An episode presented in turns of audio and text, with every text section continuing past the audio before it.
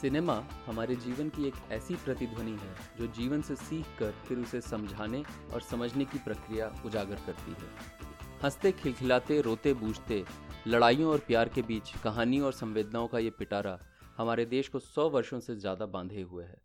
जो समाज में होता है और कभी कभी जो उसमें होना चाहिए, इन दोनों पर इस माध्यम की कड़ी नज़र हमेशा से ही रही है। मनुष्य के संघर्षों और सोचों को दर्शाने वाला ये माध्यम हर किसी का अपना निजी इतिहास बयां करता है। कहानी और उनसे निकलने वाली सोच हर घर में चाय की चुस्की और समोसे के स्वाद में भर जाती है और हम सब किसी न किसी बहाने उनके होने वाले असर पर चर्चा अवश्य करते हैं। इसी बातचीत को आगे बढ़ाते हुए ब्रेकफास्ट एट सिनेमा के शिबांगी और अभिनव आपके सामने कहानियों के अंदर की कहानियां लेकर प्रस्तुत हो रहे हैं। पर्दे के पार का जो फिल्मी प्यार है, उसमें अपनी कुछ बातें जोड़कर आपके सामने पेश है पर्दा पार फिल्मी प्यार का ये पॉडकास्ट। पर्दा पार फिल्मी प्यार हब हॉपर पर प्रसारित होता है। हब हॉपर भारत का प्रमुख पॉडकास्ट होस्टिंग साइट है जो आपके पॉडकास्ट को सही श्रोताओं तक पहुंचाती है। स्पॉटिफाई, गूगल, गाना और विंक जैसे प्लेटफॉर्म्स पर फ्री होस्टिंग और डिस्ट्रीब्यूशन सर्विसेज के जरिए। अगर आप भी पॉडकास्ट शुरू करना चाहते हैं और अपने विचारों को सही श्रोताओं तक पहुंचाना चाहते हैं, जाइए Hubhopper studio dot com यानी H U B H O P P E R studio dot com पर और चुटकी में शुरू कीजिए अपना पॉडकास्ट। नमस्कार। हिंदी फिल्मों में हास्य की एक बहुत ही महत्वपूर्ण भूमिका रही है। हमारे नाटक, तमाशा और नौटंकी की परंपरा से प्रभावित हिंदी फिल्में हमेशा से ही गंभीर मुद्दों को भी हास्य के घोल में मिलाकर प्रस्तुत करती रही हैं। शायद इससे दर्शकों को हमेशा कठिन भावनाओं या अन्य नजरियों को बचाने में आसानी होती रही, पर दर्शकों को बच्चा समझकर उनके साथ ऐसा बर्ताव करने वाले फिल्म मेकर्स अब कम होते जा रहे हैं। दर्शक भी अब फिल्म की भाषा में पारंगत हो गए हैं और कहानी के सत्व को समझने में काफी आगे निकल चुके हैं। लेकिन पहले अमूमन बिना सिर पैर के और कहानी से कटे हुए मात्र हंसी के लिए घुसाए गए ये वाक्य कहानी को भटकाकर फिल्मों को दिशाहीन बनाते रहे। पर जब हास्य का बढ़िया और गंभीर तरीके से इस्तेमाल किया जाए तो फिल्म अपने आप में पैनी और सटीक हो जाती है। आज हम एक ऐसी ही मचलती हुई, नटखट और बिजली के तार जैसी कॉमेडी फिल्म के बारे में चर्चा करने वाले हैं, जिसने न सिर्फ बॉक्स ऑफिस पर नया कीर्तिमान स्थापित किया, बल्कि आज भी इस फिल्म का अंदाज बहुत ही प्रासंगिक और उचित नजर आता है। उन्नीस सौ अंठावन में रिलीज हुई अशोक कुमार, अनूप कुमार, किशोर कुमार यानी कि गांगुली भाइयों, मधुबाला, सज्जन, एस एन बैनर्जी, मोहन चोटी और के एन सिंह के अभिनय कौशल से सजी हुई चलती का नाम गाड़ी में आलोक दास गुप्ता का छायांकन है और आर एम टिप्पणीस का संकलन है। फिल्म की मूल कहानी किशोर कुमार की है, जिस पर आधारित पटकथा गोविंद मुनीस और रमेश पंत के द्वारा लिखी गई है। फिल्म का महान और आज भी गुनगुनाए जाने वाला संगीत सचिन देव बर्मन का है और गीत लिखे हैं मजरूह सुल्तानपुरी ने। सत्येन बोस के कुशल निर्देशन में किशोर कुमार निर्मित ये फिल्म सभी ने असफल होने की उम्मीद से बनाई थी, या कम से कम किशोर कुमार ने असफल होने की उम्मीद से बनाई थी। लेकिन शायद जब सफलता का बोझ ही नहीं रहता, तब मनुष्य गगन की ऊंचाइयां छूता है और तभी मुर्गी सोने का अंडा देती है, क्योंकि टारगेट नहीं होता। हर वो चीज जिसे दिखाना शायद उस समय आसान ना रहा हो, हास्य के जरिए इतना ज्यादा पचायमान हो जाता है कि चलती का नाम गाड़ी ने स्क्रीन पर किशोर कुमार और मधुबाला की जोड़ी को सदा के लिए अमर करने का काम। हालांकि फिल्म के हरेक कलाकार ने अभिनय की बुलंदियां छुई हैं, लेकिन किशोर कुमार और मधुबाला का अविस्मरणीय अभिनय पर्दे पर एक ब्लैक एंड व्हाइट फिल्म में सतरंगी छटा बिखेर देता है। YouTube और प्राइम वीडियो पर उपलब्ध इस फिल्म का नया रिस्टोर्ड यानी कि मरम्मत किया हुआ शेमारू का प्रिंट बहुत ही अच्छा है और जिस तरह से इस फिल्म को देखना चाहिए उसी तरह से देखने में मदद करता है। फिल्म की शुरुआत ही हंसी से गुदगुदा देने वाली और जीवन के फलसफे से भरे गीत से होती है। बाबू समझो इशारे में पूरी फिल्म की कहानी और जो असली संघर्ष है उसको दर्शाते हुए यह भी दिखा दिया जाता है कि बदलाव की जरूरत हर किसी को होती है, चाहे वो बृजमोहन यानी कि अशोक कुमार के रूप में बड़े भैया हैं या फिर समाज के रूप में हम दर्शक।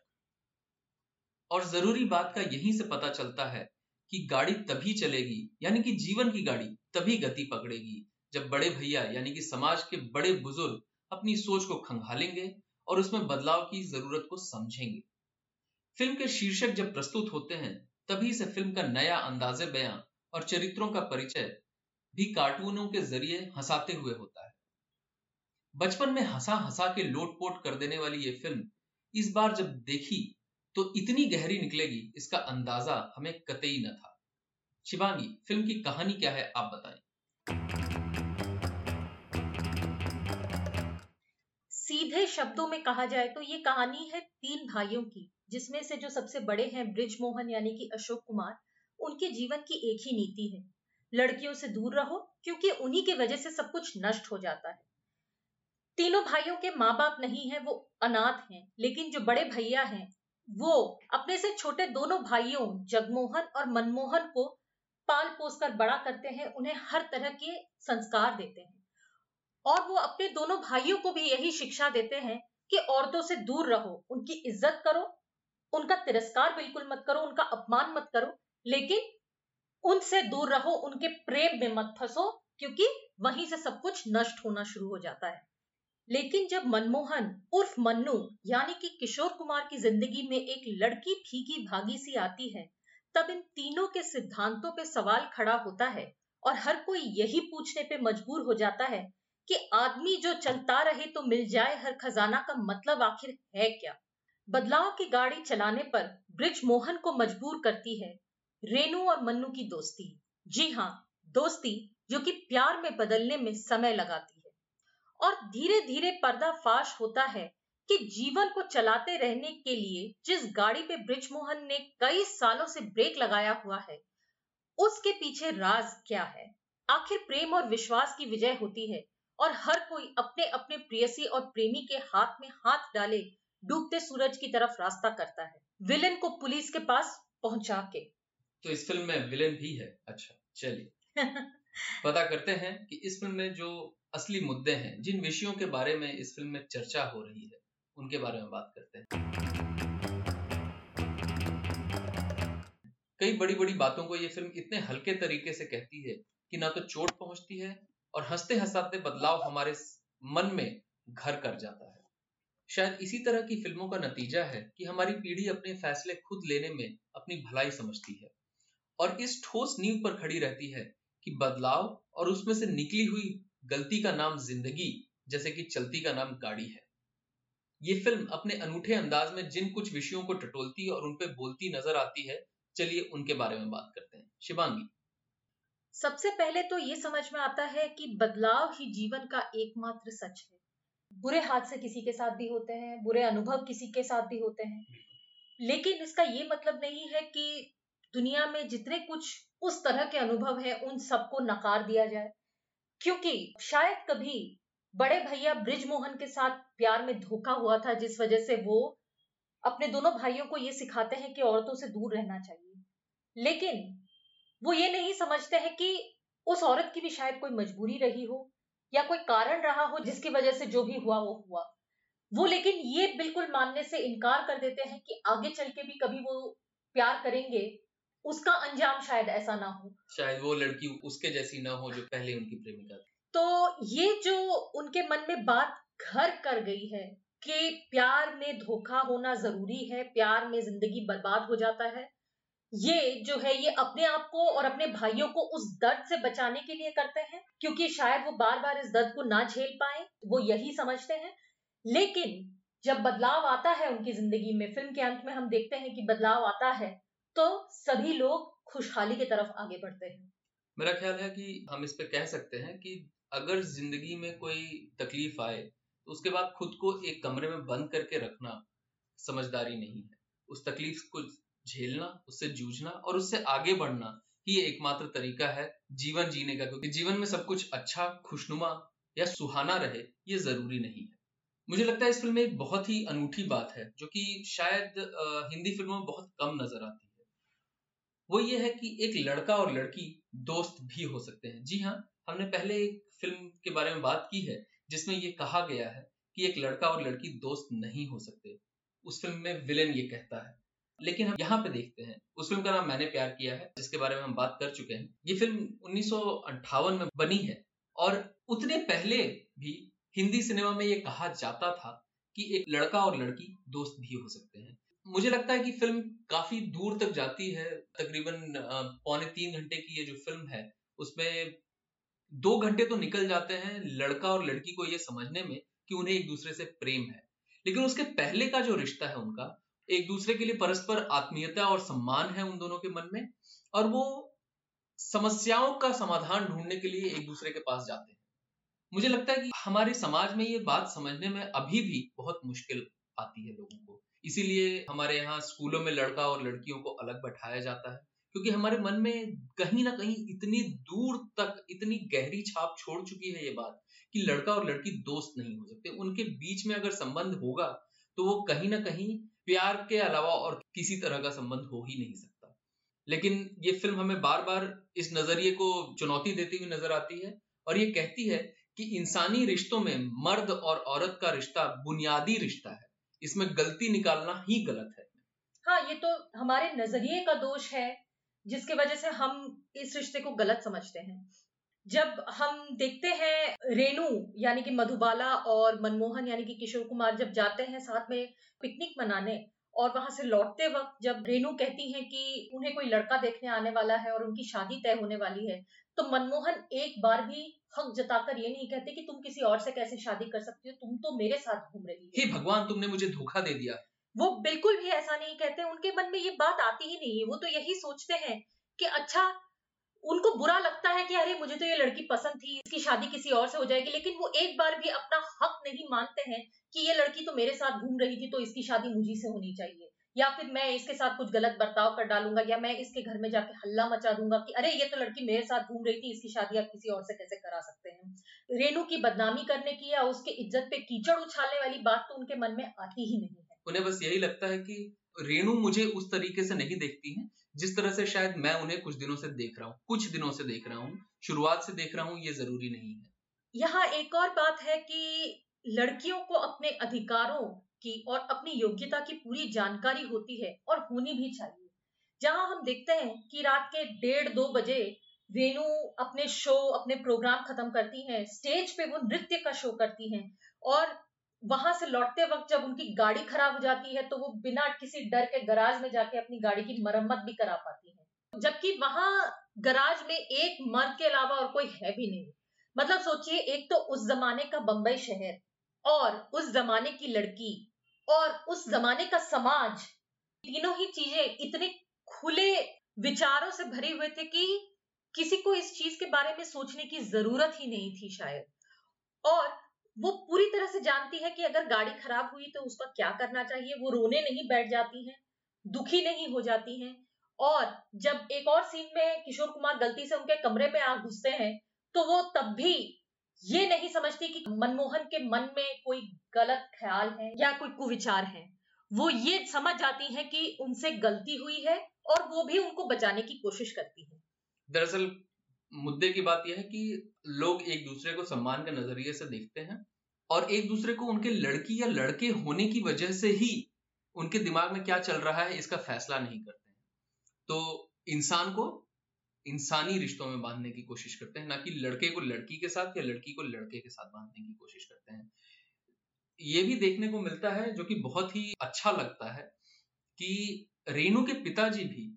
एक क्षण के लिए भी रेणु को अविश्वास की नजरों से नहीं देखते हैं या ये नहीं सोचते हैं कि रात को दो बजे मेरी लड़की कहीं घूमने जा रही है तो जरूर कुछ गलत करने जा रही है। और मुझे लगता है कि शायद वो जमाना भी ऐसा रहा है कि मैं खुद बंबई शहर में बड़ा हुआ हूँ कि बंबई में इस तरह की आजादी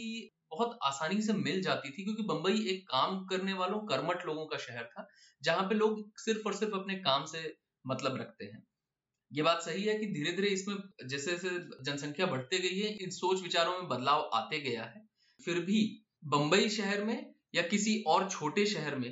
बहुत बड़ा अंतर है और ये हमें इस फिल्म में जरूर देखने को मिलता है। बल्कि रेनू के पिताजी रेनू से ये भी पूछते हैं, बेटी मैंने तुम्हारे लिए लड़का पसंद किया है, जरा तुम उससे मिलके देख लो कि तुम्हें इससे शादी करनी है कि नहीं। बिल्कुल उसकी अनुमति से उसका रिश्ता तय किया जाता है,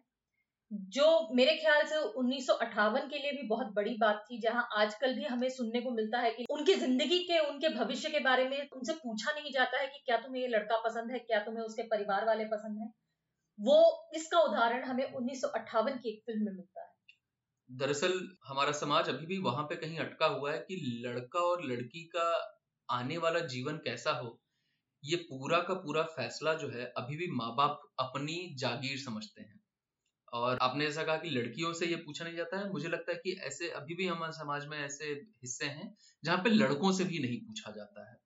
उनके ऊपर माँ बाप के चुने हुए फैसले थोप दिए जाते हैं। और ये फिल्म उन सब चीजों से खुद को आजाद करने की कोशिश कर रही है, इसलिए हमें ये देखना पड़ेगा कि उन्नीस सौ अंठावन में बनी हुई इस फिल्म का असर गहरा कितना रहा हमारे समाज के ऊपर। आपने देखा होगा अभिनव, इस फिल्म में एक और बात बहुत बारीकी से बताई गई है, अमीर और गरीब का फर्क जो होता है वो इंसान का बनाया हुआ है और हर तरह के अवरोध या प्रतिबंध को तोड़ने की जिम्मेदारी नई पीढ़ी की होती है। इसमें आपने देखा होगा कि रेनू जो है वो बहुत अमीर घराने की है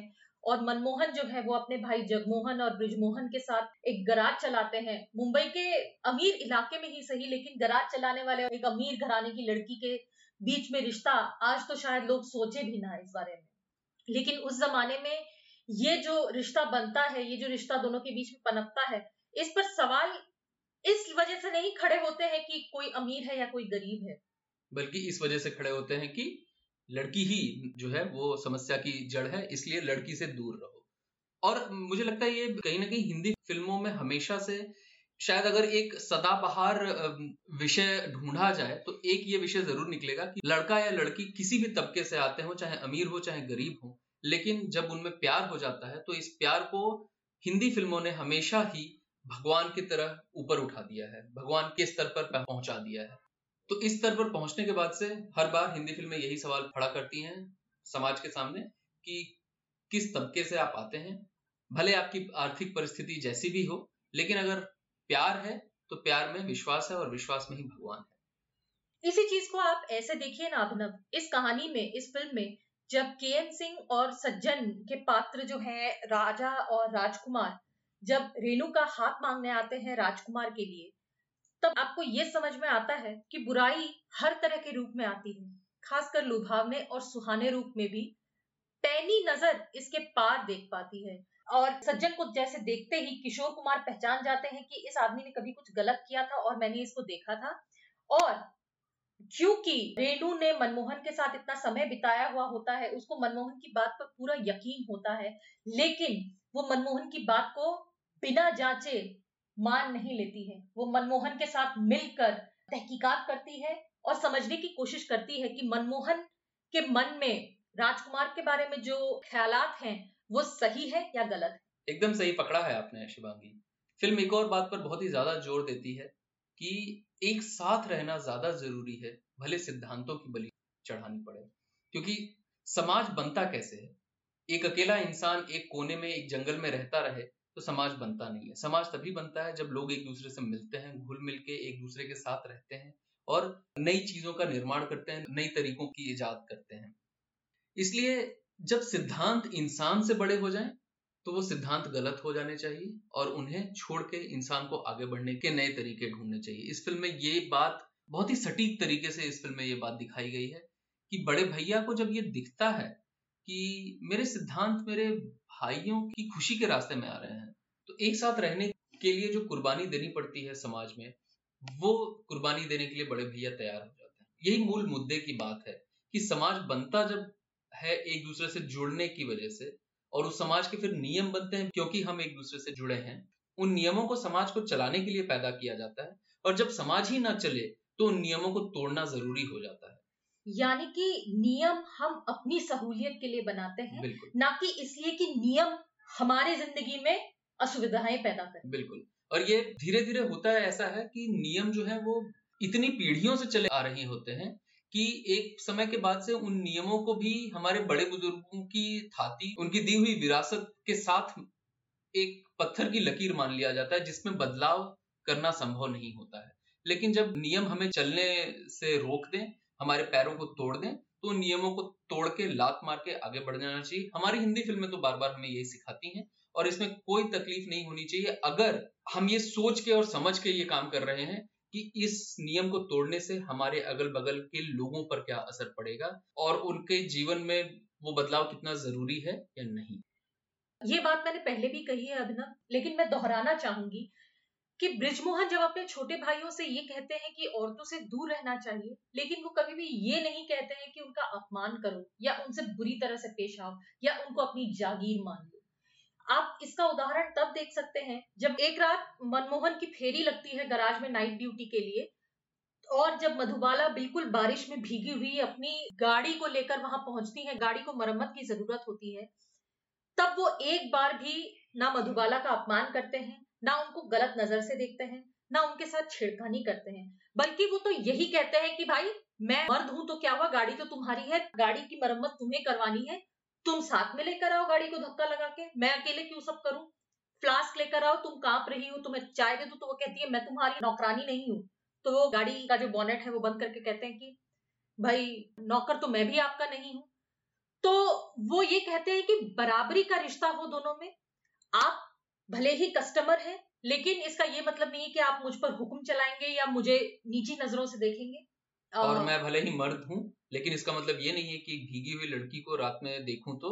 उसका गलत मतलब निकाल के उसके साथ कुछ दुर्व्यवहार करने की कोशिश करूं। बिल्कुल, तो यही बात बड़े भैया बृजमोहन भी अपनी जिंदगी में समझते हैं, और ये बात मनमोहन और जगमोहन ने समझा है अपने बड़े भाई के व्यवहार के उदाहरणों से। क्योंकि जब रेनू अपनी गाड़ी की मरम्मत तो करवा लेती है, लेकिन वो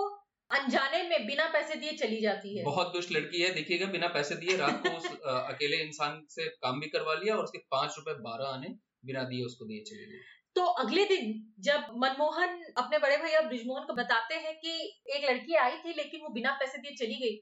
लेकिन वो आज आकर पैसे देकर जाएगी, उसने फोन किया है। दस बजे एक और लड़की पहुंचती है अपने गाड़ी की मरम्मत करवाने, और मनमोहन जो होते हैं वो तब वहां मौजूद नहीं होते हैं। बृजमोहन तुरंत समझ लेते हैं कि ये वही लड़की है जिन्होंने पिछली रात अपनी गाड़ी ठीक करवाई थी, गलती से गलती से समझ लेते हैं, और वो बड़ा बुरा भला कह के उनसे अपने पांच रुपए बाराने निकलवा लेते हैं, जो कि वो लड़की को समझ में नहीं आता कि क्यों देने हैं, लेकिन वो फिर भी घबरा कर दे देती है। और जैसे ही फिर रेनू का फोन आता है गराज में कि मैं दस बजे आने वाली थी लेकिन मैं आ नहीं पाई, और इस फोन कॉल को बृजमोहन उठाते हैं, तो वो समझ जाते हैं कि उनसे बड़ी भारी गलती हो गई है, और वो तुरंत जाके उस दूसरी महिला से माफी मांगते हैं और मुफ्त में उनकी गाड़ी की मरम्मत करवा देते हैं। बहुत शर्मिंदगी महसूस करते हैं, और यही चीज है, यही व्यवहार है, यही उदाहरण है जिनको देख के जगमोहन और मनमोहन बड़े हुए हैं, जिस वजह से वो कभी भी किसी लड़की के साथ दुर्व्यवहार नहीं करते हैं। कहने का मतलब यह है कि हमारे बड़े भैया समझते तो ऐसा है कि गाड़ी चलेगी नहीं अगर लड़की अगल बगल में हो, लेकिन आखिरी में उन्हें यह समझ में आ जाता है कि गाड़ी तभी चलेगी जब लड़की हो गाड़ी में। तो इतनी ढेर सारी बातें कर ली हमने, इसके विषय इतने गोड़ मुद्दों को हमने कुरेद कुरेद कर आपके सामने प्रस्तुत कर दिया, और आप सोच रहे होंगे कि फिल्म कॉमेडी है कि इतनी गहरी, इतने जबरदस्त फलसफों के बारे में बात कर रही है। यही तो इस फिल्म की खासियत है अभिनव, क्योंकि यहाँ पर ये हो रहा है कि ये इतनी गहरी गहरी बातें बताई जा रही है, लेकिन इतनी मस्त तरीके से बताई जा रही है कि लगता नहीं, आप पर वो बोझ नहीं महसूस होता है, कोई आपको ज्ञान के बोझ तले दबा रहा है। जैसे कि कुछ लोगों को ये पॉडकास्ट सुनने में लग सकता है, लेकिन कोई बात नहीं।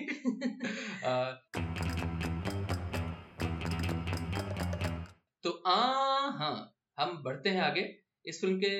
कुछ पसंदीदा सीन्स की तरफ और गानों की तरफ, क्योंकि हिंदी फिल्मों की कहानी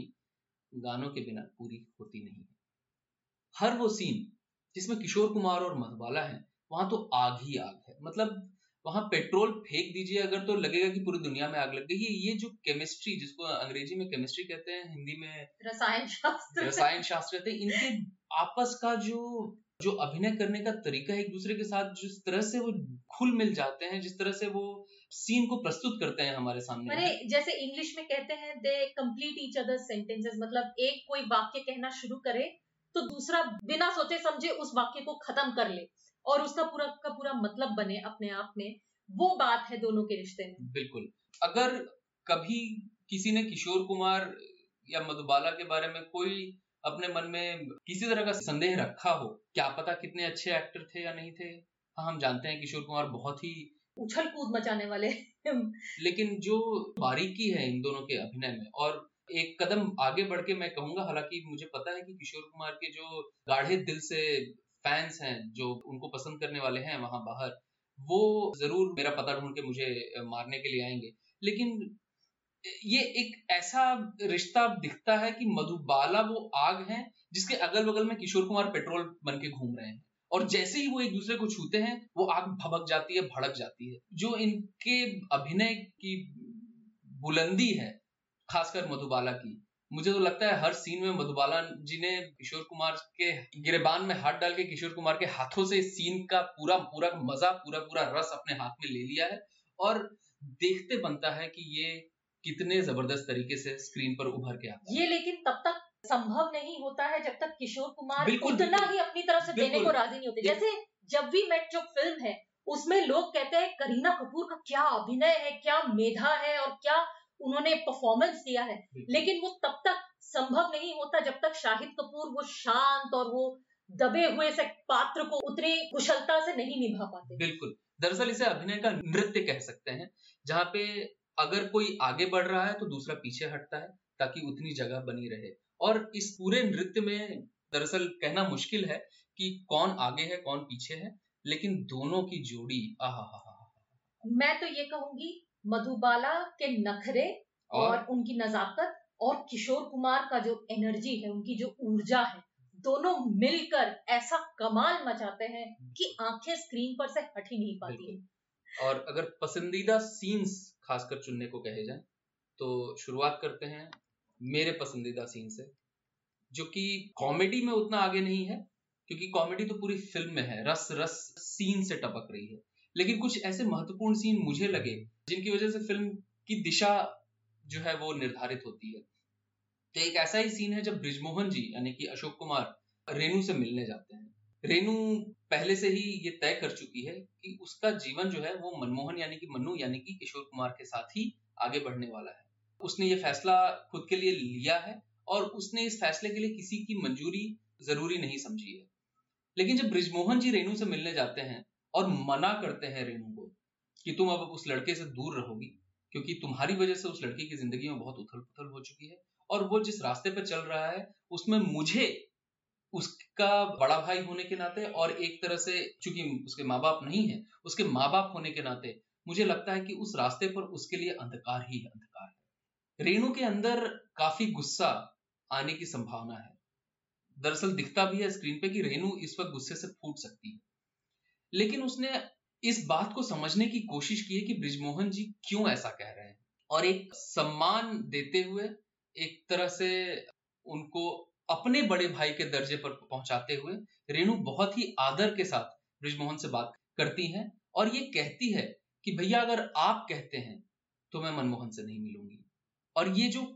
बहुत ही नम्रता के साथ, बहुत ही सौम्य तरीके से ये कहना होता है रेनू का कि अगर आप कहते हैं और आपको लगता है कि मनमोहन की भलाई इसमें है तो मैं मनमोहन से नहीं मिलूंगी, इतना कहना ही काफी हो जाता है अच्छे दिल वाले बृजमोहन के मन को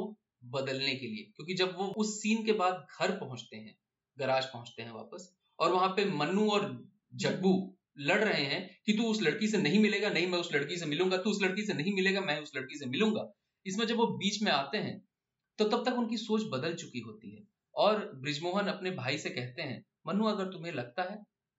कि तुम्हारी भलाई इसमें है तो तुम रेणु से मिल लो,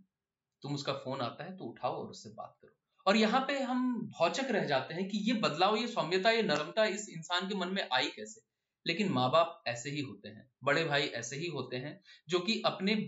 बच्चों का भला समझते हुए अपने सिद्धांतों का बलिदान दे देते हैं। आपने एक केमिस्ट्री की बात की थी किशोर कुमार और मधुबाला, रसायन शास्त्र रसायन शास्त्र मैं एक और केमिस्ट्री की बात करना चाहूंगी जो है इन तीनों भाइयों के बीच में। क्या कमाल की केमिस्ट्री है, इसके बारे में हम आगे चलकर बात करेंगे जब हम अपने पसंदीदा गानों के बारे में बात करेंगे। पर मैं एक सीन की तरफ आपका ध्यान खींचना चाहूंगी जब मनमोहन रेनू की गाड़ी में सो जाते हैं उनका इंतजार करते हुए शो के बाहर, थिएटर के बाहर, और रेनू अनजाने में उनपे अपने कपड़े आ, कपड़े डालकर बिना जाने कि उनकी गाड़ी में कोई सो रहा है अपने घर के गराज में बंद करके छोड़ जाती हैं। ये कपड़े वो कपड़े हैं जो कि वो उन्होंने स्टेज पर पहने थे और वो उनका कॉस्ट्यूम है जिसे वो लेके घर जा रही हैं अपने नॉर्मल कपड़ों में, अपने साधारण कपड़ों में। हाँ, ये बात पहले ही हमें बता दी गई है फिल्म में कि एक बार मनमोहन की आंख लग जाती है तो वो आसानी से उठते नहीं है, तो मनमोहन को भी पता नहीं चलता है कि गाड़ी चल चुकी है या गाड़ी कहीं रुक रही है या दरवाजे खुल रहे हैं, बंद हो रहे हैं। रात को दो ढाई तीन बजे जब उनकी आंख खुलती है तो वो अपने आप को उस गराज में पाकर घबरा जाते हैं और अंधेरे में अपने हाथ आगे करके चीजें टटोलते हुए, दरवाजा ढूंढते हुए वो किसी तरह किसी कमरे में घुसते हैं और वहां रेफ्रिजरेटर खोलते हैं तो उनको फल मिलते हैं। भूखे से मनमोहन केला खाने लगते हैं और जैसे ही चोर चोर की आवाज होने लगती है वो भाग के जो कमरा उन्हें सबसे पहले मिलता है उसमें जाकर घुस पड़ते हैं और वो उनको फिर बाद में समझ में आता है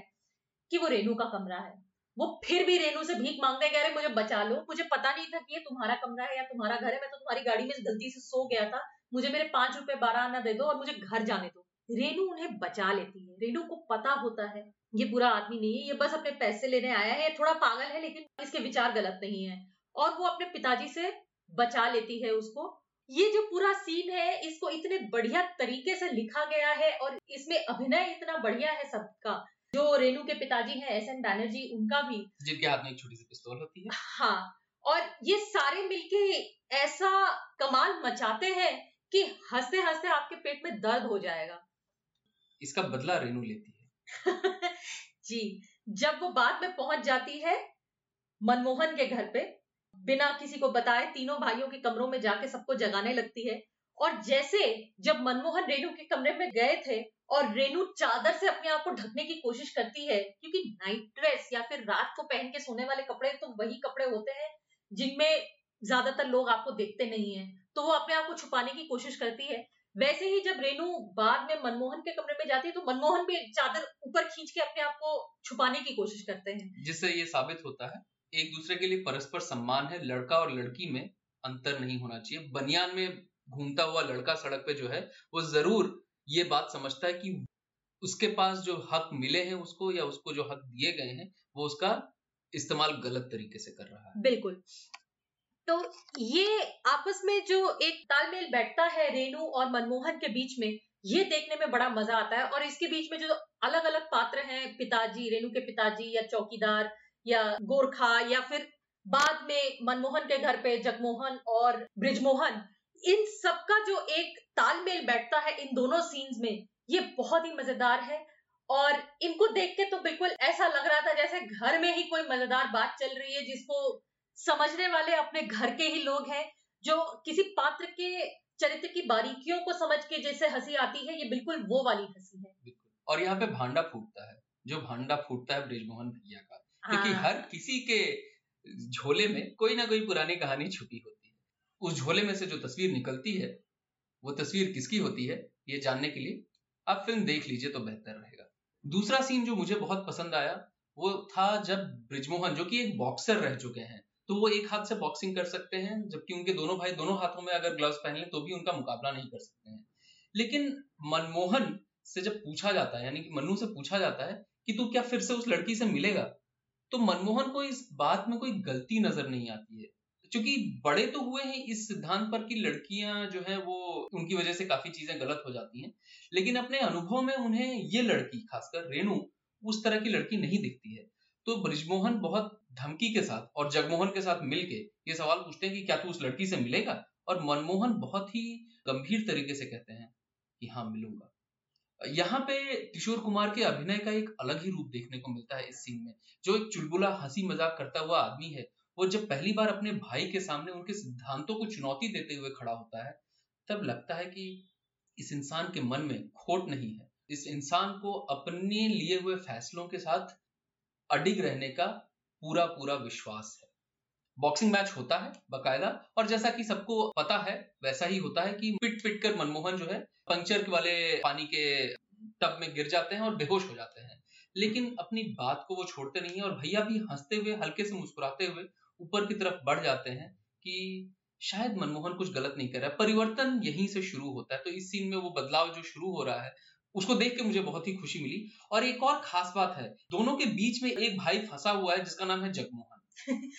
जो कि खुद तो बार बार ये पूछता है कि मन्नू तेरा हुआ अब मेरा क्या होगा, क्योंकि उसके अंदर भी वो इच्छाएं जाग रही हैं, उसके अंदर भी लड़कियों की तरफ जो आकर्षण है वो पैदा हो रहा है, लेकिन अपने भाई की बात को कैसे तोड़ दे और अपने छोटे भाई को गलत रास्ते पर जो कि लोगों का बताया हुआ गलत रास्ता उस पर जाने के लिए कैसे आजादी दे दे। इसलिए इन दोनों के बीच में फंसा हुआ जो जगमोहन है उसकी कहानी बहुत ही रोचक इस सीन में खासकर दिखती है, क्योंकि वो थाली के बैगन की तरह जब भैया बोलते हैं उस, उसको मानने लग जाता है, जब फिर मन्नू बोलता है हाँ लेकिन भैया इसके बारे में क्या कहेंगे, हाँ लेकिन मन्नू तू इसके बारे में क्या कहेगा, हाँ लेकिन भैया आप इसके बारे में क्या कहेंगे। ये जो खेल चलता है जगमोहन के मन में, इससे साफ जाहिर हो जाता है कि जगमोहन अपना फैसला लेने में खुद को असमर्थ महसूस कर रहा है और उसको सही में आजादी मिलेगी जब मनमोहन अपने फैसले ले लेगा। तो अभिनव, जहां जगमोहन इस बात से जूझ रहे हैं कि लड़कियों से दोस्ती करनी चाहिए, उनके साथ रिश्ता बनाना चाहिए या नहीं, वहीं मनमोहन, आपने जैसे कहा, पूरी तरह से उनको विश्वास है कि वो जो कर रहे हैं कुछ गलत नहीं कर रहे हैं। तो ऐसा होता है कि एक बार जब रेनू गराज में फोन करके कहती है कि गाड़ी फिर से नहीं चल रही, तो बृजमोहन भैया फोन उठाते हैं और उनको ये कॉल मिलता है। तो जगमोहन से कहते हैं कि भाई तुम जरा जाके देखते आओ कि गाड़ी क्यों नहीं चल रही है, मरम्मत कर दो, क्योंकि मन्नू को भेजेंगे तो ये फिर से पैसे बिना लिए आ जाएगा। हाँ, और वहां जगमोहन, भले ही उनको लड़की से दोस्ती करनी हो लेकिन कभी बात तो की नहीं उन्होंने, तो बिल्कुल घबरा जाते हैं, नर्वस हो जाते हैं। और वहां रेनू और उनकी सहेली शीला दोनों आत्मविश्वास से भरी हुई बिल्कुल सुंदर लड़कियां जो कि बुलंद होकर बात करती हैं और बहुत खुशी से घुल मिल के सबसे बातचीत करती हैं, उनको देख के जगमोहन के हाथ पैर कांपने लग जाते हैं, वो बिल्कुल ठंडे पड़ जाते हैं और उनसे बचने के लिए वो पानी पे पानी पीने लग जाते हैं क्योंकि उनको पसीने छूटने लगते हैं। और जैसे ही शीला उनको कोई सुझाव देती है कि ऐसे किया जाए क्या गाड़ी ठीक करने के लिए, वो घबरा के गाड़ी के नीचे घुस जाते हैं गाड़ी की मरम्मत करने के बहाने, और वहां से निकलते ही नहीं जब तक मनमोहन को नहीं भेजा जाता कि भाई जरा देख के आओ जगमोहन को हुआ क्या है। क्योंकि रेनू भी दोबारा फोन करती है कि आपके भैया भैया गाड़ी के नीचे घुसे हुए हैं और कितनी ग्लास पानी पी चुके हैं, जाने उनका हुआ क्या है, वो गाड़ी में से निकल भी नहीं रहे हैं। तो जब तक मनमोहन नहीं आते तब तक जगमोहन गाड़ी के नीचे से निकलने को तैयार नहीं होते, वो इतना ज्यादा घबरा जाते हैं। और इस सीन में अनूप कुमार का जो अभिनय है वो बहुत ही बहुत ही प्यारा है। उनको देख के बिल्कुल ऐसा ही लगता है जैसे हमारे बचपन के जितने वो पल हैं जिसमें हम इतने नर्वस हो गए थे, इतना घबरा गए थे कि हम छुप के बैठने को तैयार थे लेकिन किसी का सामना नहीं करना चाह रहे थे, बिल्कुल वही हालत हो जाती है। और इस सीन में ये समझ में आता है कि अगर प्रैक्टिस ना हो, यानी कि अगर हमने जीवन में किसी चीज की कोशिश ना की हो, किसी चीज का हमें अभ्यास ना हो, तो जब पहली बार वो हमारे सामने आता है हमारे हाथ पांव फूल जाते हैं। और चाहते हुए भी एक लड़की से रिश्ता बनाने की कोशिश करने के बावजूद भी जगमोहन से ये हो नहीं पाता है। फिर यही बात को आगे लेते हुए कि मनमोहन कितने अच्छे से घुल मिल जाते हैं। मनमोहन जब पहली बार सज्जन से मिलते हैं तो वो रेनू को अपने मन की बात बताते हैं कि मुझे शक है कि इस आदमी ने शायद पहले कभी किसी के साथ कुछ गलत किया है, क्योंकि कुछ हुआ होता है फिल्म में जो वो बताते हैं रेनू को। रेनू सुन लेती है बात को और घबरा बहुत जाती है, उसको विश्वास होता है लेकिन वो कहती है चलो और पता करते हैं। और यहीं पे कॉमेडी का असली रूप देखने को मिलता है। हाँ, क्योंकि मनमोहन और रेनू मिलके फिर सज्जन का पीछा करते हैं पता करने के लिए कि ये इस आदमी की जो असली नीयत है वो क्या है। और वो दोनों कपड़े तो बदल लेते हैं, भेष तो बदल लेते हैं उसका पीछा करने के लिए, लेकिन एक बार ये नहीं सोचते कि वो उसी गाड़ी में बैठे हैं और गाड़ी में वही नंबर प्लेट लगा है जो सज्जन को पता है जो जो कि रेस कोर्स वाले सीन में सज्जन उसी गाड़ी से रेस हार चुके हैं। हाँ, तो ये ये जो बेवकूफियां है ये इस कॉमेडी को और उभार कर उसको एक अलग ही स्तर पर ले जाते हैं। बिल्कुल, तो ये जो रेस कोर्स वाला सीन है ये वही है जहाँ पे पहली बार मनमोहन पहचानने की कोशिश करते हैं और सज्जन को पहचान लेते हैं कि ये वही आदमी है जिसने कुछ गलत किया था पहले। जो रेस का सीन है उसमें तो जबरदस्त कॉमेडी है जहाँ पे गाड़ी स्टार्ट ही नहीं हो पाती है बहुत आसानी से जब तक दोनों भाई मिलकर उसको लात नहीं मारते हैं। कहीं ना कहीं जिंदगी को भी इसी नजरिए से देखना चाहिए कि जब तक खुद लात नहीं मारोगे आपकी जिंदगी आगे नहीं बढ़ेगी। लेकिन उसके अलावा उस सीन में एक बहुत ही गजब बात ये निकलती है कि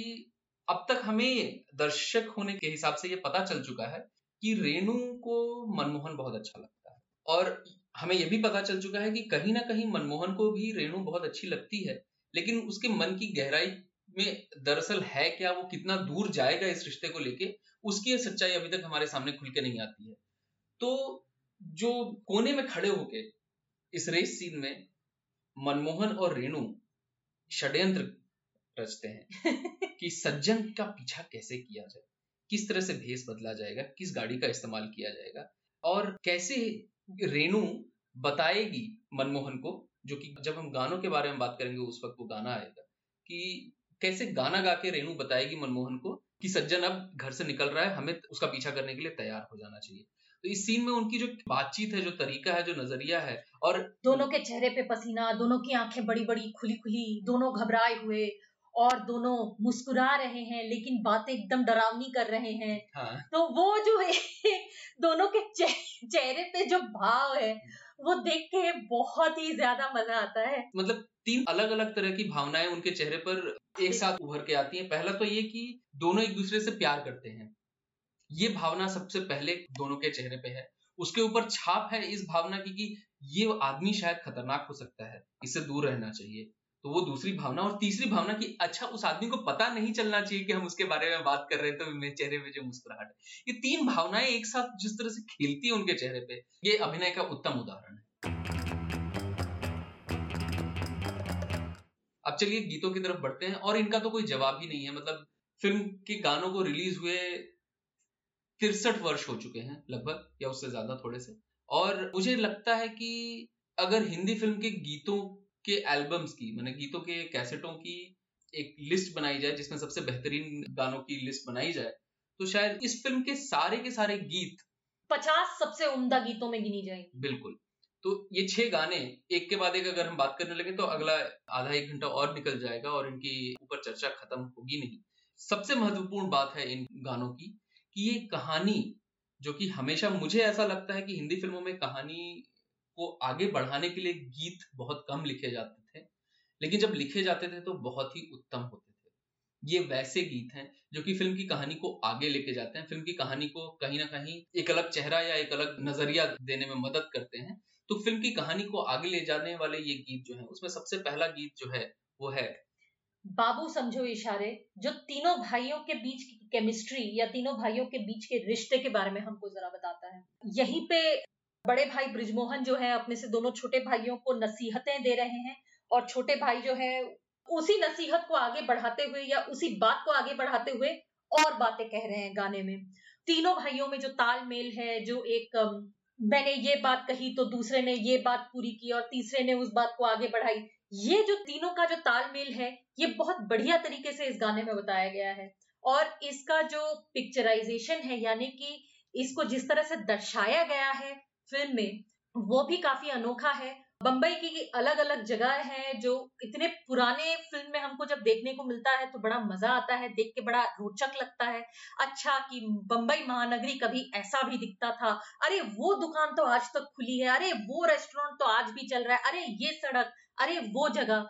ये देखने में इतना अच्छा लगता है और मजा आता है कि मैं आपको बता नहीं सकती। और जो जिंदगी का फलसफा इस गीत में उभर के आता है कि टूटी फूटी सही चल जाए ठीक है, सच्ची झूठी सही चल जाए ठीक है। इसका मतलब ये कि जिंदगी जो है उसे चलते रहना चाहिए, भले उसके लिए उसके अगल बगल के जितने आवरण हैं, जितने अलग अलग तरीके के चीजों में उसे कस के रखा गया, उन्हें खोलना पड़े, उन्हें तोड़ना पड़े। चलती का नाम गाड़ी इसी गीत में हमें समझ में आता है कि अगर जिंदगी रुक जाए, थम जाए, तो वो जिंदगी नहीं है, उसे बढ़ते रहना पड़ेगा, उसे चलते रहना पड़ेगा। अच्छा अभिनव, मैं आपसे ये जरूर कहना चाहूंगी, जहाँ पे हम इन तीनों भाइयों की केमिस्ट्री की बात कर रहे हैं, कि ये जब फिल्म बनने वाली थी तो इसके निर्देशक होने वाले थे कमल मजूमदार, पर इस फिल्म के मुहूर्त के तीन घंटे पहले उन्होंने इस फिल्म से अपने हाथ धो डाले कि भाई मैं तीन गांगुली भाइयों को एक साथ नहीं झेल सकता, मैं इस फिल्म का निर्देशन नहीं कर पाऊंगा। फिर जैसे ही कमल मजूमदार ने अपने हाथ पीछे खींच लिए, वैसे ही किशोर कुमार मिलने गए सत्येन बोस अपने मित्र से, जिन्होंने बंदी बनाई थी उन्नीस सौ सत्तावन में। अब बताइए, बंदी जैसी सीरियस फिल्म जो एक सामाजिक विषय पे बनी हुई है, वहां से लेकर सत्येन बोस को उठाकर किशोर कुमार अपनी गाड़ी में बिठाकर मुहूर्त की तरफ जाते हुए उन्होंने सत्येन बोस से कहा कि भाई सत्येन, तुम्हें मेरी ये फिल्म बनानी ही पड़ेगी। और इस तरह से बनाया कि हार कर सत्येन बोस ने कहा भाई ठीक है, मैं बना डालता हूँ ये फिल्म तुम्हारे लिए। और कहीं ना कहीं ये बात यहाँ शायद हमें समझ में आनी चाहिए कि किशोर कुमार को इस चीज का बिल्कुल डर नहीं था कि सत्येन बोस, जिन्होंने इतनी सीरियस फिल्म, इतनी गंभीर फिल्म बनाई थी, पहले हादसे से लोटपोट कर देने वाली फिल्म में कैसे काम करेंगे या किस तरह से उसको स्क्रीन पे उतारेंगे, क्योंकि किशोर कुमार जो थे वो इस फिल्म को लॉस मेकिंग बनाना चाह रहे थे। वो चाह रहे थे कि ये फिल्म फ्लॉप हो जाए। क्योंकि उस साल उनका इनकम इतना ज्यादा था, उनका आय इतना ज्यादा था, वो चाह रहे थे कि वो दो ऐसी फिल्में बनाए जिसके वजह से उनका खूब नुकसान हो जाए और फिर उनको उतना आयकर ना भरना पड़े, यानी कि इनकम टैक्स ना भरना पड़े। तो एक फिल्म थी ये चलती का नाम गाड़ी, और दूसरी फिल्म थी एक बांग्ला फिल्म जिसका नाम है लुको चोरी यानी लुका छिपी। और दोनों फिल्में बनाई इसलिए गई थी कि वो फ्लॉप होनी चाहिए, लेकिन दोनों फिल्में हो गई सुपर डुपर हिट, जिनके बारे में आज भी बातें होती हैं। कहीं ना कहीं आपकी बात में ये बात उभर के आती है कि जब एक सीरियस विषय पर काम करने वाले डायरेक्टर एक कॉमेडी भी उठाते हैं तो उसमें इन बातों का ध्यान रखते हैं, क्योंकि इनमें से किसी भी टेक्नीशियन, इनमें से किसी को भी ये पता नहीं था फिल्म में काम करने वालों को कि ये फिल्म फ्लॉप होने के लिए बनाई जा रही है, क्योंकि फ्लॉप फिल्म बनाना बहुत आसान है शायद। लेकिन जब इनको नहीं पता था और इन्हें एक खुला मैदान मिल गया जहां पे ये अपनी क्रिएटिविटी, अपनी कुशलता को उभार सकें, वहां पे सत्येंद्र बोस की शायद बेहतरीन फिल्म मानी जाएगी ये, क्योंकि कॉमेडी का इस्तेमाल करते हुए, हास्य का इस्तेमाल करते हुए उन्होंने इतनी अच्छी अच्छी बातें बोल दी हैं। मुझे नहीं लगता कि बाकी जो टेक्नीशियंस थे इस फिल्म के, बाकी जो इस फिल्म में काम करने वाले लोग थे, उन्हें कहीं भी इस बात की भनक थी कि वो एक फ्लॉप फिल्म बनाने की कोशिश कर रहे हैं। तो जब एक खुला कैनवस मिला जिसपे वो अपने कौशल के रंग को बिखेर सकें, तो एक बेहतरीन और उम्दा फिल्म उभर के आई। इसका उदाहरण हमें देखने को मिलता है इस गीत में, जो कि है एक लड़की भीगी भागी सी। अब सत्येंद्र बोस जब आए और उन्होंने देखा कि तेईस साल के आलोक दासगुप्ता, जिनका पहले कोई अनुभव नहीं रहा है छायांकन में, वो इस फिल्म के कैमरामैन हैं, तो उन्होंने किशोर कुमार से कहा, भाई हमसे ना हो पाएगा, तुम किसी और अनुभव वाले कैमरामैन को लेकर आओ, आमी कोरबोना। तो किशोर कुमार ने उनको बहुत समझाया और उनसे कहा कि भाई करो, कभी ना कभी तो ये लड़का काम करेगा, कभी ना कभी तो आगे जाएगा, कभी ना कभी तो इसको सीखना होगा। तो सत्येंद्र बोस ने एक शर्त रखी कि मैं ये देखूंगा कि ये जो गाना है एक लड़की भीगी भागी सी, इसका छायांकन ये आलोक दासगुप्ता कैसे करता है, उसी के बाद फिर मैं निर्णय लूंगा कि ये पूरी फिल्म पे काम कर सकता है कि नहीं। और जो इसका परिणाम है ये तो देखने को मिलता है। ये जो गाना है एक लड़की भीगी भागी सी, सुनने में जितना मधुर है और जिस तरह से आपके कदम थिरकने लगते हैं इसको सुनकर, वहां आप ध्यान दीजिएगा और कभी इस गाने के वीडियो को भी यूट्यूब पे देखिएगा तो आपको समझ में आएगा कि इसका छायांकन भी बहुत ही प्यारा है। आज भी इसको बॉलीवुड के टॉप पिक्चराइज्ड गानों में से एक माना जाता है, यानी कि उम्दा छायांकन वाले गानों में से एक माना जाता है। इस गाने की एक और खास बात है, किशोर कुमार अपने बचपन में बहुत सारे अंग्रेजी गाने सुनते थे, रिकॉर्ड लेके आया करते थे उनके माँ बाप कहीं से, या फिर वो जब अशोक कुमार से बंबई में मिलने आते थे, थे वो भोपाल के, तो वो वहां से कुछ रिकॉर्ड खरीद के लेके आते थे अंग्रेजी गानों के, और वो खूब सुनते थे और बहुत मजे लेते थे उनके।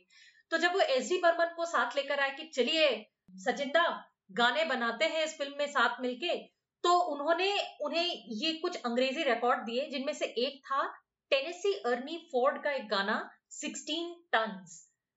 जिसपे आधारित है एक लड़की भीगी भागी सी गाने की धुन, और कुछ ही आधारित है, इसे कहते हैं इंस्पिरेशन, कुछ यहाँ से प्रेरणा मिली है इस गाने के लिए, पूरी तरह से नहीं है। लेकिन एक दूसरा गाना है जिसका नाम है द वाटरमेलन सॉन्ग, जो भी टेनेसी अर्नी फोर्ड का गाना है। इस गाने की धुन पे पूरी तरह से जो गाना आधारित है वो है हम थे वो थी और समा रंगीन समझ गए ना, जो फिल्माया गया है भाइयों जगमोहन और मनमोहन पर, जहां जगमोहन मनमोहन से पूछ रहे हैं भाई तू मिला क्या लड़की से, और मनमोहन बना बना कर कहानी बता रहे हैं कि ऐसा हुआ और फिर वैसा हुआ और फिर वैसा हुआ। दोनों गाने सुनिएगा जरूर, ये दोनों गाने यूट्यूब पर मिलेंगे आपको और इनका मजा लीजिएगा। जैसा आपने बताया हम थे वो थी और समा रंगीन समझ गया ना, इसमें जिस तरह से मनमोहन जो है अपने बड़े भाई जगमोहन की टांग खींच रहे हैं, जिस तरह से उनके भावनाओं को समझ समझ के उनके साथ फिरकी ले रहे हैं, ये देखने लायक है कि छोटा भाई भी बड़े भाई को कभी ना कभी मजा चखा सकता है। एक गाना मेरा जो फेवरेट है वो है, और ये इतना फेवरेट है कि जिस दिन से हमने ये फिल्म देखी है इसके बारे में बात करने के लिए, उस दिन से अभिनव इस गाने को गाए ही जा रहे हैं। जब देखिए वो इस गाने को गाने में लगे हुए हैं। इस रिकॉर्डिंग में, आपने इस पॉडकास्ट में कई बार सुना भी होगा, मैंने कहा है आ। तो आशा भोसले की जो अदा है इस गाने में, पांच रुपया बारह आना, किशोर कुमार तो किशोर कुमार हैं, और दरअसल दोनों गायक के रूप में जो इन दोनों में केमिस्ट्री है, गायकी के जिस स्तर पे आशा भोसले और किशोर कुमार हैं, इसका तो कोई मुकाबला कर नहीं सकता है। लेकिन इस गाने में खासकर जो इन दोनों के बीच का जो लेन देन है, जो आदान प्रदान है, जो मैंने ये कहा फिर तुमने ये कहा, और ना, ना, ना, ना, ना, ये जो हो रहा है, ये इस गाने की जो चुलबुलाहट है बहुत जबरदस्त तरीके से उभर के आती है। और इसमें फिर से एक बार कहना चाहूंगा, मधुबाला जी का जो एकदम ही मन को मन को पकड़ के उसके साथ जैसे एक छोटे से बकरे के साथ या बकरी के साथ प्यार से बात करते हैं, उस तरह से मधुबाला जी ने जो अपने अभिनय का परिचय दिया है उसको देख के दिल के अंदर एक गुदगुदी हमेशा होती रहती है। तो आ हाँ पांच रुपया बारह आना जरूर इस गाने को देखें। इस गाने के पीछे भी एक हिस्ट्री है अभिनव जी, बताएं। ऐसा है कि अमित कुमार जो अशोक कुमार के भतीजे लगते हैं, उन्होंने ये कहानी सबको बताई कि अशोक कुमार इंदौर क्रिश्चियन कॉलेज में पढ़ते थे, तो उन पर उधारी थी पांच रुपए बारह आने की। तो ये जो पांच रुपए बारह आने थे, ये किशोर कुमार ने इस चीज को लेके मजाक मजाक में इस पूरे गाने को बना डाला, और मजरू सुल्तानपुरी को जब उन्होंने ये बात कही तो दोनों ने मिलकर इस गाने को बनाया। तो ये हिस्ट्री जो है, जो गाने में भी वो कहते हैं पांच रुपया बारह आना मारेगा भैया ना ना ना ना, मतलब भैया को पांच रुपए बारह आने की जरूरत है, उनको भी कहीं उधार चुकाना है, दे दो। तो यही बात बात में ये गाना बन गया और इतना प्यारा बना कि आज भी लोग गाते हैं जब भी किसी के यहाँ उधारी रह जाती है। तो जी, जैसा हमने कहा कि पूरा का पूरा एल्बम ही जबरदस्त है। शायद नए वर्जन में, जो कि हम रिस्टोर्ड वर्जन शायद प्राइम और यूट्यूब पे है, उसमें एक गीत नहीं है फिल्म का, जो कि है इन हाथों से सबकी गाड़ी चल रही है जी, लेकिन वो गाना भी बहुत जबरदस्त है। उसका वीडियो आपको यूट्यूब पे शायद ना मिले, लेकिन ऑडियो और लिरिक्स के साथ है, वो गाना जरूर सुनिएगा। दो और गीत हैं जो कि हमने छोड़ दिए, तो आठ गानों का ये एल्बम है। एक गाना है जिसमें हेलेन और कुकू जी ने डांस किया है, गीत है हम तुम्हारे हैं। गाना बहुत जबरदस्त, खास हमें नहीं लगा, क्योंकि वो कहीं ना कहीं एक विलेन के यहाँ पे जो नाच हो रहा है उस तरह का गाना है, जो कि इस फिल्म की पूरी कहानी से थोड़ा सा टूटा हुआ, बिखरा हुआ, अलग सा लगता है। ये बस हमें विलेन विलेन विलेन है ये बताने के लिए ये गाना हाँ। है। लेकिन हाँ, सुधा मल्होत्रा और आशा भोसले की जुगलबंदी भी बहुत जबरदस्त है इस गाने में। और दो गाने जो हमें मुझे खासकर पसंद है वो है, एक तो हाल कैसा है जनाब का, एक अलग सिचुएशन, एक ऐसी परिस्थिति बनाई जाती है जहाँ पे पिकनिक मनाने के लिए किशोर कुमार और मधुबाला जाते हैं। यहाँ पर हमें ये पता चल चुका है कि मधुबाला जो है वो, यानी कि रेणु जो है वो अब अपने जीवन का फैसला कर चुकी हैं। वो चाहती हैं कि मनमोहन उन्हें अपना ले, उन्हें अपने जीवन का हिस्सा बना ले, लेकिन मनमोहन को पहले कहना पड़ेगा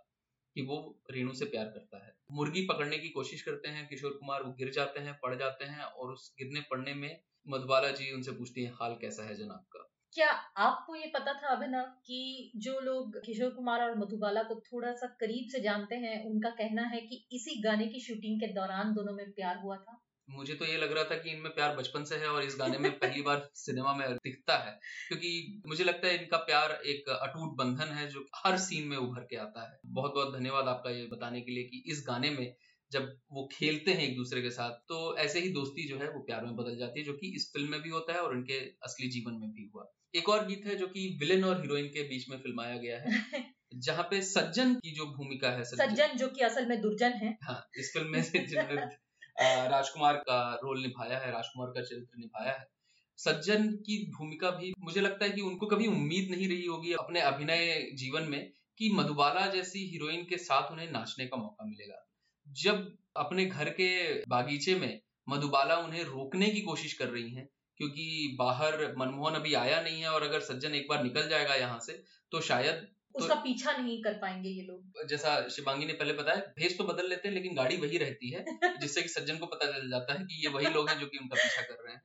लेकिन रुक जाओ ना जी भी एक बहुत ही सुंदर किलकारियों से भरा हुआ गाना है, जिसमें अदाएं जो है मधुबाला जी की और आशा भोसले जी की बहुत ही जबरदस्त तरीके से उभर के आती हैं। तो ये पूरा का पूरा एल्बम अपने आप में इतना जबरदस्त है कि हम जो दो गाने छोड़ रहे हैं, जिनके बारे में हम विस्तार से चर्चा नहीं कर रहे हैं, वो दो गाने भी सुनना बहुत जरूरी हो जाता है इस पूरी कहानी को समझने के लिए। और ये जो एल्बम है वो इतना बढ़िया है। मेरे दादाजी और मेरी दादी भी बहुत शौकीन थे हिंदी फिल्म गानों के। ये ऐसा एक खास एल्बम है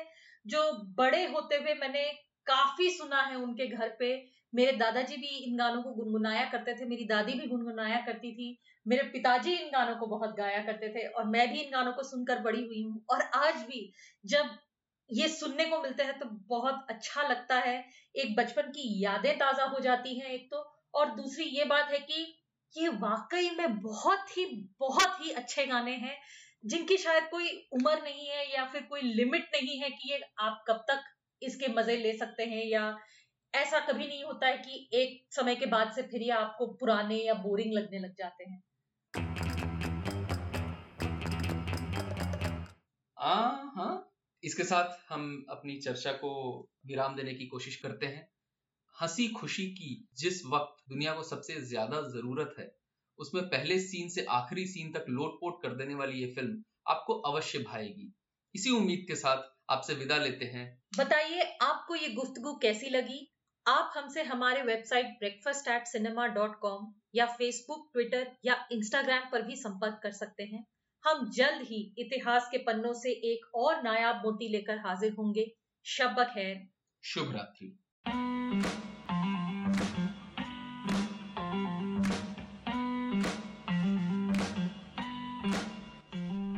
पर्दा पार फिल्मी प्यार पॉडकास्ट ब्रेकफास्ट एट सिनेमा, जो दो हज़ार चौदह से सिनेमा का ज्ञान और सिनेमा से ज्ञान बढ़ाने की कोशिश में लगा हुआ है, की पेशकश है। यह पॉडकास्ट इस लक्ष्य की ओर एक और कदम है। हम हर उम्र और हर क्षेत्र के बच्चों और बड़ों के साथ कई विषयों पर काम करते हैं। सिनेमा के बारे में हमसे बात करने के लिए आप हमें फेसबुक और इंस्टाग्राम पर ब्रेकफास्ट एट सिनेमा के नाम से और ट्विटर पर ब्रेकफास्ट एट सिने के नाम से ढूंढकर हमसे संपर्क कर सकते हैं। आप हमारे website breakfast at cinema dot com पर भी हमसे संपर्क कर सकते हैं। इस पॉडकास्ट के बारे में आपके विचार सुनकर हमें खुशी होगी। आभार। Free music archive dot O R G, Juanitos के गीत ऑक्टोपसी एग्जॉटिका और soul walking, licence creative Commons attribution C C B Y four point O. Poster बनाया गया है कैनवा पर। सिनेमा जगत से जुड़े हुए हर व्यक्ति के विश्वास और लगन से मिलने वाले प्रोत्साहन के लिए बहुत बहुत धन्यवाद।